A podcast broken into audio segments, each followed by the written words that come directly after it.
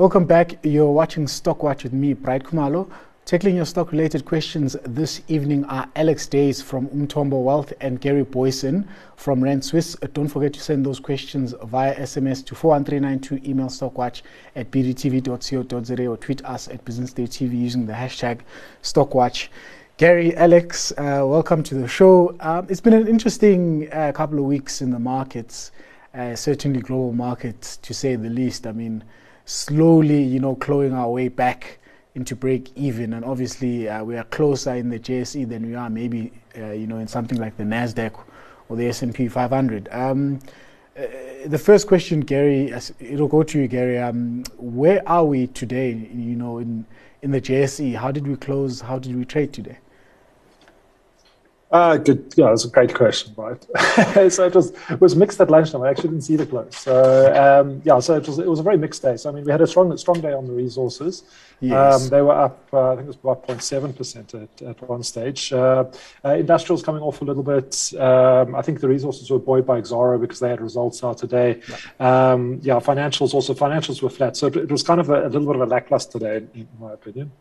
Yeah, let's talk about those Exxaro results. I mean, I thought if you're in coal, you're printing cash hand over fist. I mean, we saw um, the guys next door from me at the fire station building, Thungela, uh, they paid a dividend of 60 bucks. I mean, if you had bought those things at unbundling or you just kept your unbundling shares, you know, you're smiling to the bank, you're up about 300%, and obviously you got a, a dividend that's almost as equal as, um, you know, the, its listing price.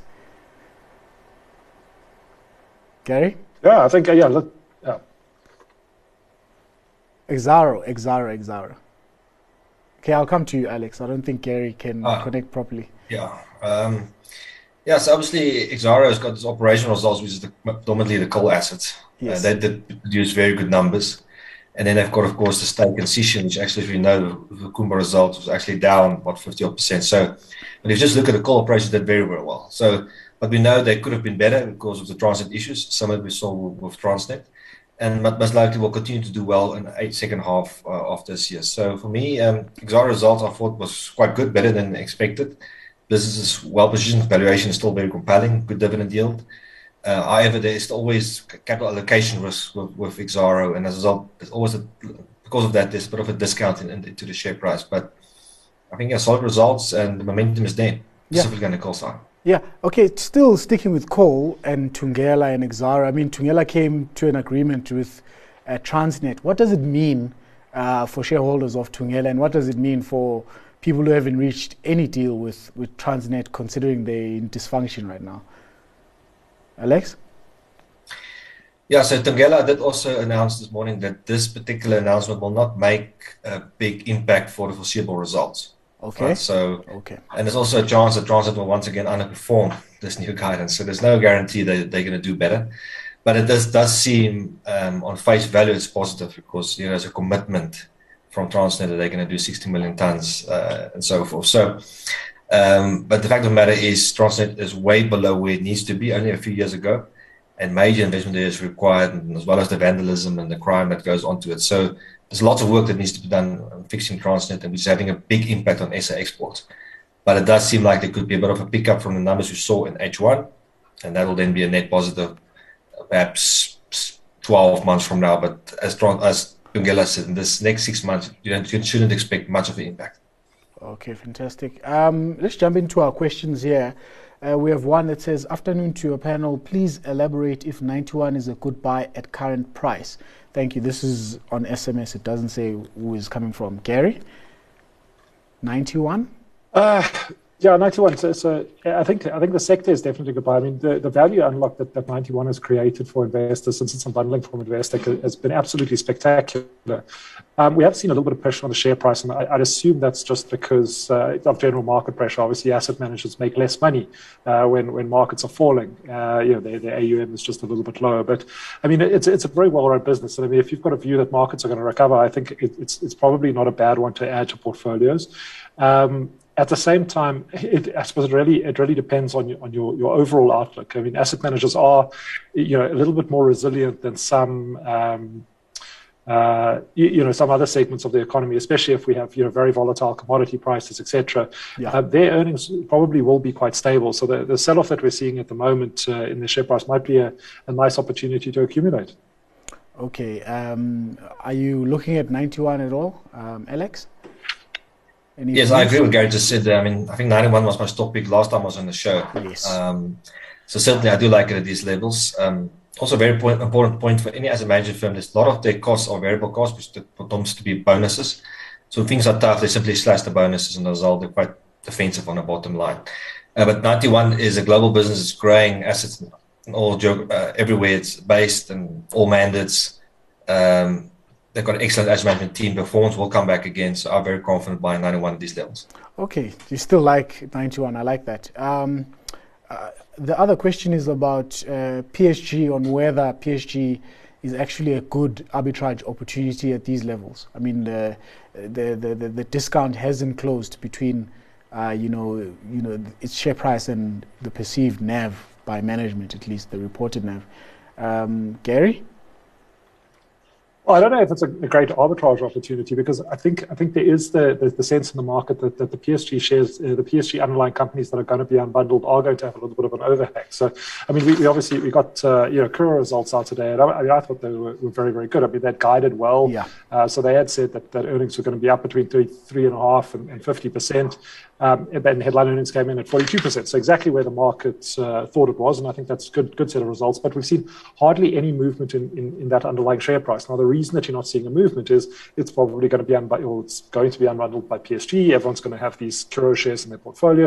And there's the idea that there could be some selling pressure coming through into, into the market. So, um, you know, even though these are good businesses, I don't know if that discount is going to narrow quickly. And, and, and so far, we haven't seen it narrow. So, you know, is there an arbitrage opportunity? Will will there eventually? I, I suppose when when it unbundles, you will get you will get the value. So, I mean, I guess you have got to just work out the time value of money and see if it's worth waiting for it.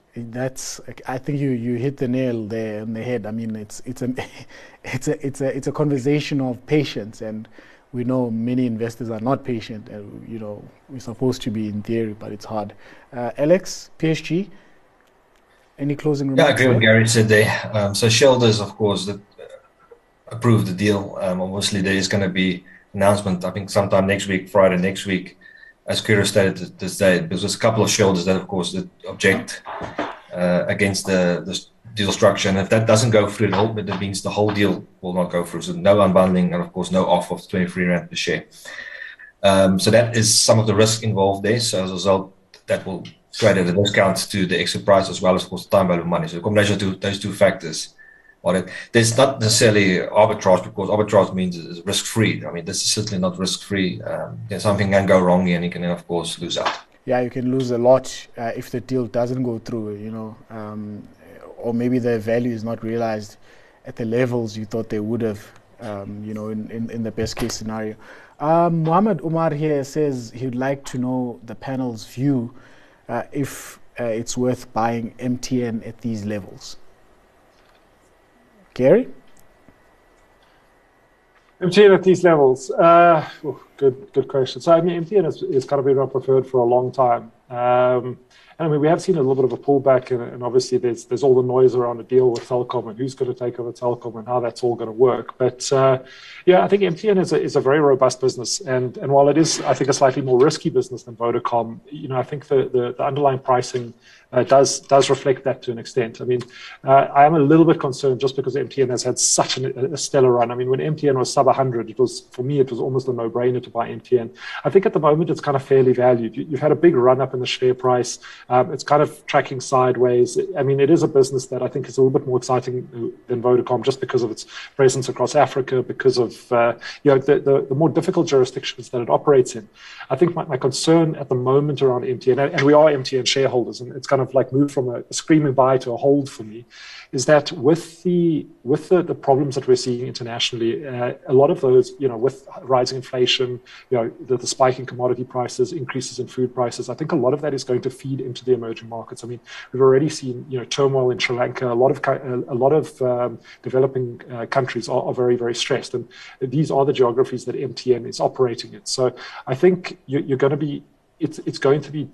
I think their jurisdictions are going to become very very difficult uh, to operate in in the next at least the next uh, two years. And you know whether that's going to feed into cell phone sales is difficult difficult to see. But kind of their, their geographic exposure, which was a positive, I think is is kind of slowly turning into a little bit of a negative for me. So I, I would still I'm still a holder of MTN, but I would be I would be cautious. I probably wouldn't be be adding to a position at this stage, okay. not, not, unless I saw some share price weakness. So it went from a screaming buy to a hold for you, Gary, uh, and for you, Alex. Yeah, so the share price initially jumped quite a lot uh, after the results came out, and once again pulled back since then. Um, we thought the results were quite good. Um, you know, so cash generation was quite good, specifically after the spectrum, decent free cash flow. Uh, ROEs are picking up in the business, and of course, the leverage in business is much more palatable levels than been before. Risks regarding currencies and jurisdictions has always been and always will be there for MTN. And as a result, you do have a higher risk premium into the business compared to some of the other telecoms. Uh, but for us, the key thing is the, you know, the, the accelerated portfolio transformation they can do, the value unlock. You know, so far they've unlocked, give or take, about 15.8 billion since March 2020. They can probably do another 10 billion wow. uh, soon. And, um, you know, so that's, that's the type of things we think is going to create some value in the meantime. While the core issues they had in the past, specifically regarding debt, it's much more under control now. Um, they've been able to repatriate some money from from Nigeria, which is a positive and so forth. But MTN is quite a complex business. Um, obviously, yeah, you've got a lot of issues with hyperinflation, of accounting, and you know, and so forth. So, uh, what you actually print in your, your accounting earnings and actually extracting cash doesn't necessarily always match. um, as a result, once again, it increases the risks in the business. But um, we are content holding MTN. We think it's probably slightly below fair value at the moment, but there is a nice underpin as, as the value unlock happens over the, let's call it over the six to next 18 months. We think MTN share price is a decent entry point at this level. How is the US market looking now? And where did European markets close? I mean, it's been an interesting couple of days there. We had our first day of red in four days of trading in the US. Yeah, so I mean, the global market, specifically US market, has bounced quite a lot from let's call it about six weeks ago. Yeah. So we've seen a strong recovery there, normally due to the better than expected earnings season we saw in the United States, as well as some economic data that's come through. Um, recently, of course, the inflation number slightly better than anticipated. As well. There's a bit of a relief relief rally post that, but fact of the matter is, inflation is still very very high. The U.S. economy is under tremendous pressure uh, at the moment. They are in a technical uh, recession and things are likely to get more difficult before it's going to get easier. We're also heading into a, a midterm elections now and into November, so we're going to see a lot more rhetoric happening going forward.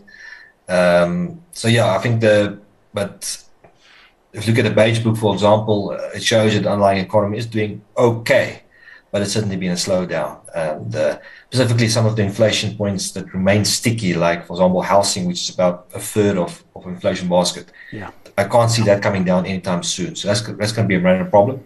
On a positive, of course, if you're seeing oil prices come down quite a lot also over the last few weeks, and that should give a little bit of boost to the consumer. But overall, um, I think slightly better than expected from a results perspective as well as the data. But the markets move quickly. In the last six weeks, it's been a, quite a nice bounce from its lows. Yeah, I mean, I can't wait for those uh, tweets where someone says, if you missed the last two months you've basically haven't made money in 2022 you know those always come and yeah. you're like what that's not how market works uh, we've got uh, a question here on the sms line which says um, Mondi is one of the few shares that hasn't recovered from the war in Ukraine and um, Russia. So is is this a good time to you know look into buying Mondi if you if you know you're on the sidelines and you had a bit of cash? Uh, Gary.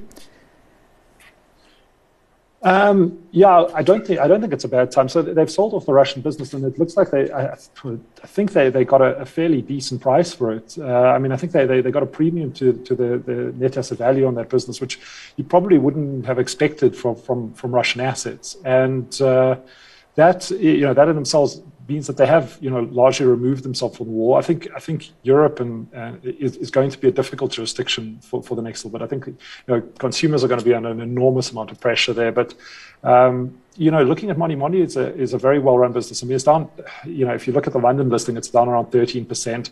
Uh, you know, the, the, the industry is certainly, I think, quite bullish on Mondi from these levels.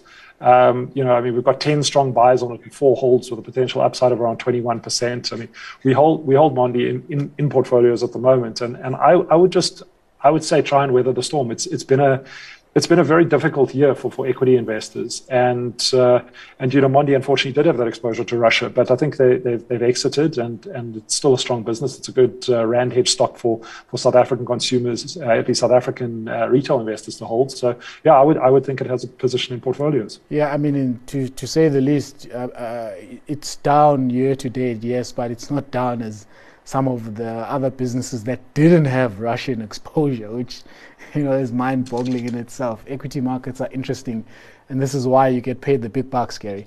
Um, Alex, uh, do you have anything to add there, or should we go on uh, and talk about other questions? Yeah, so if you look at Mondi, the share price hasn't done much over the last five years. Uh, yeah. To be quite frank, um, I thought that the Russian deal was very positive you know, um, for them to sell it at quite a sizable premium to book value, I think is a huge uh, positive, considering the market situation in the moment. There's no certainty, of course, this deal is going to go through. But if it does go through, I think it's it's probably the best investors could have hoped for because they've technically written it down to zero because of the invasion. Um, yeah. They also announced that they're going to buy a business in um, Italy and also going to do quite a sizable investment in there. So there's some capital allocation risks there, but um, I think it's, it's a decent point to Mondi. It's a business that's got historically fantastic capital allocation. Recent sort of results was very, very good. And I would back them to be able to deliver good results if you take a medium term view. But it's not a short buy, uh, buy and flip type of business. You need to be yeah. patient and hold it. Okay, so the theme today is be patient and hold. Um, we've got a question from Jonathan Governor here who say, who's asking Does the panel think conduits Conduit Capital 70% share price drop over the last week is overdone. Uh, I'll start with you, Alex. You had strong, strong thoughts here. Yeah, so I mean, if you look at Conduit Capital, and predominantly if you look at the core business they had was the uh, Constantia Insurance, that business has been struggling for underwriting for profit margin perspective for a number of years now. Um, they've also recently lost some some major clients in there, so there's a real going concern about that business. We saw with the you know, license being pulled and so forth. 12 cents. wow, this thing is you traded like six bucks. They've also made some disastrous equity investments uh, over the last few years. For example, they went big into Trustco and, um, you know, also uh, was out of business, Taste Holdings. I mean, you just look at the shareholdings of those two companies, they've virtually gone to zero. Um, so, I mean, this is a business that's never been well managed in our view. The governance has been questionable at best um, and there's now serious, um, you know, survivability issues in business, liquidity, solvency. Um, it's difficult for me to say if the certain percent is justified, but I would simply not want to buy uh, conduit. The risk is just too high. Remember, a shop drop, the share drops 70%, it can still drop another 100%. Yeah. You know, if you're wrong. So be very, very careful. Um, trying to uh, pick this one at the bottom, it might, it might not survive. Yeah, look, I, I, can argue and say prior to you know change of ownership at Conduit, so if you were in maybe between 2010 to 2014 or even 2015, before the new shareholders with you know lots of US-based type, uh, you know flippers, uh, Warren Buffett wannabes, uh, it, it had decent returns, and until they fired one of the best, um, you know. Um, underwriters at Constantia Capital and one of the co-founders. So it's been dwindling since then. And like you said, Trustco and, and Taste Holdings, it doesn't have you know great history either, and they haven't done well at all, to say the least. Um, anything to add there, Gary? A taste used to be a great story. it just never worked out. Well, but, the, uh, remember yeah, the, I mean, the CEO also was fired there. Carlo Gonzaga, you know, exactly. yeah, great story, great storyteller. It turned out it wasn't a great deal that he did, but um, yeah, I think looking at Conduit Capital, I mean, it's it's it's well outside of our, our, our radar. So, I mean, this, this, is a company with a market cap of under 100 million rand. Um, you know, like you say, down 85% for the year. Uh, liquidity getting in and out is, is, is an issue. Uh, it's not something that, that, that we would even look at. So you don't want to vuga the share price. Okay, Gary. We've got a, a, question here from Tabani Matela who says, Hi, I mean, I have the panel's view on Sibanye. the trading statement revealed a significant drop in earnings, uh, making making one wonder if they will pay dividends or not. Uh, what's our thought there, um, uh, Alex, on Sibanye? I mean, we, I know there, were, there was a little bit of you know nerves regarding the the Stillwater assets in the US. You know, with staff costs increasing, but where are we now? Yeah, so we have lost quite a lot of conviction uh, in Sibanye over the last 18 or so months. Um, and predominantly due to operational issues. Um, you know, so obviously the update in um, Stillwater was well expected, but was very disappointing, specifically relative to the guidance they had when initially bought the asset. Um, also, of course, the gold um, miner strike and had a big impact. Also, even in Rustenburg, operationally performance was quite bad, and you've always got this overhang of some sort of deal that's going to be going to be done. Um, you know, specifically offshore. Now, if you look at the deals they've done historically in SA, they've done fantastic deals. I mean, buying Marikana, Aquarius, and so forth, they've made multiples of the money they paid for us. It's fantastic deals, and it's given them a foundation of what the business is today. Stillwater hasn't really worked out that much thus far, and it's unlikely going to add a lot of value medium term. So now the risk is what are you going to do with this sort of renewable type of assets they're looking to buy and so forth. So there's a lot of concern. Um, they're heavily geared, of course. So if we do see commodity prices strengthen or um, rand weaken, they should kind of benefit from it. But we are just concerned about the continuous operational deterioration. Yeah. You know, um, so um, it's cheap, um, cheap for a reason. Um, it might might as well rally fifty percent over next six months. Who knows? Yeah. But it's not a type of business we're comfortable holding for extended periods of time. More of a opportunistic type of trade. So I would say this level is probably a spec trade, spec buy if you want, if you're interested in that type of uh, investment thesis. Okay, interesting, Alex. Uh, let's jump into you know our moment of truth. Uh, what's your stock pick for the evening, Gary? Well, I was, yeah, I was going to go short uh, Astral actually, just on the back of the uh, the, the, tariffs. Um, you, you, know, obviously the poultry tariffs not being extended. Um, also, the idea that I think that share price, you know, above 200 is probably a little bit overcooked, uh, given you know, given the fact that that we do still have fairly high grain prices, and I think a lot of that is is the expectation that that uh, the input costs are going to fall. So I was going to go with a short on that, but then I realized that we're being tracked on these stock picks these days. So you know, you don't get an opportunity to exit on the business day show. But I do think I do think markets are high at the moment. I think this big rally that we've seen in the last um, call it call it six weeks has left a lot of things, you know, much more towards fair value. And I think the, the volatility is yet to, to exit the market. I think there's still real real concerns in, in, in the global macro space. So I'm actually going to sit on cash. And, and what I'm going to do is I'm not just going to hold cash and say, oh, cash and, and, and do a cop out. I'm going to say, go and look at the Nedbank 12 month fixed deposit. Yesterday, they were, they were um, offering retail clients 8% uh, on money for, for a 12 month fixed deposit, which for me has got to be one of the best fixed deposit rates in the market on, on 12 month cash. You can see their 18 month rate is about 2% lower than that. So there's actually a little yield curve inversion on their on their product. So I think I think that might be an interesting thing to do. It's not going to win me any any big prizes in, in the stock picking competition, but locking in 8% over the next year with the given with the level of uncertainty that we have okay. is, my, is my stock pick for today. You're very bearish for some reason there, Gary. Uh, Alex, your pick? Yeah, so um, I'm going for Caxton. Uh, they brought out a trading statement today. It was a very strong trading statement. Yeah. If you take the midpoint of that earnings, it's growth about 120% year on year. In the first half, they gave 80%, so it gives you a good sense of how strong momentum they had in H2. This puts Caxton above a P of around about six, price to book of roughly about half. Um, but also more importantly, if you take the Mpact stake they've got, 34% of Mpact, it's about 42% of Caxton's market cap. And then they've also got cash, you know, last time they reported over 1.6 billion of the market cap. So if you add the cash and Mpact stake, you're basically getting rest of the business for almost free or very low multiple. And that business is actually producing decent growth. Um, they're actually generating lots of free cash flow. So we think uh, at these valuation levels, Mpact is is far too cheap. Ah, sorry, a Caxton is far too cheap. Um, yes, we know, of course, in the media, there's quite a lot of stories about uh, the Caxton Mpact going back and forth, but there's massive value um, margin of safety in the Caxton valuation, and we think there's huge upside at these levels going forward. If they do want to buy out Mpact, they've got more than enough cash in the bank. Otherwise, you could expect, anticipate share buybacks, very good special dividends, and so forth. So we're very comfortable buying at these levels. Okay, fantastic. So Gary's going with a short of Astral Foods, and you going with uh, you know buy Caxton here with a catalyst, and obviously lots of cash in the balance sheet. Thank you very much, gentlemen. Uh, thanks to my guests, Alex Duys from Umthombo Wealth and Gary Booysen from Rand Swiss. Do join Zinati for the Friday edition of Stock Watch. That's tomorrow at 19:30. Have a good evening.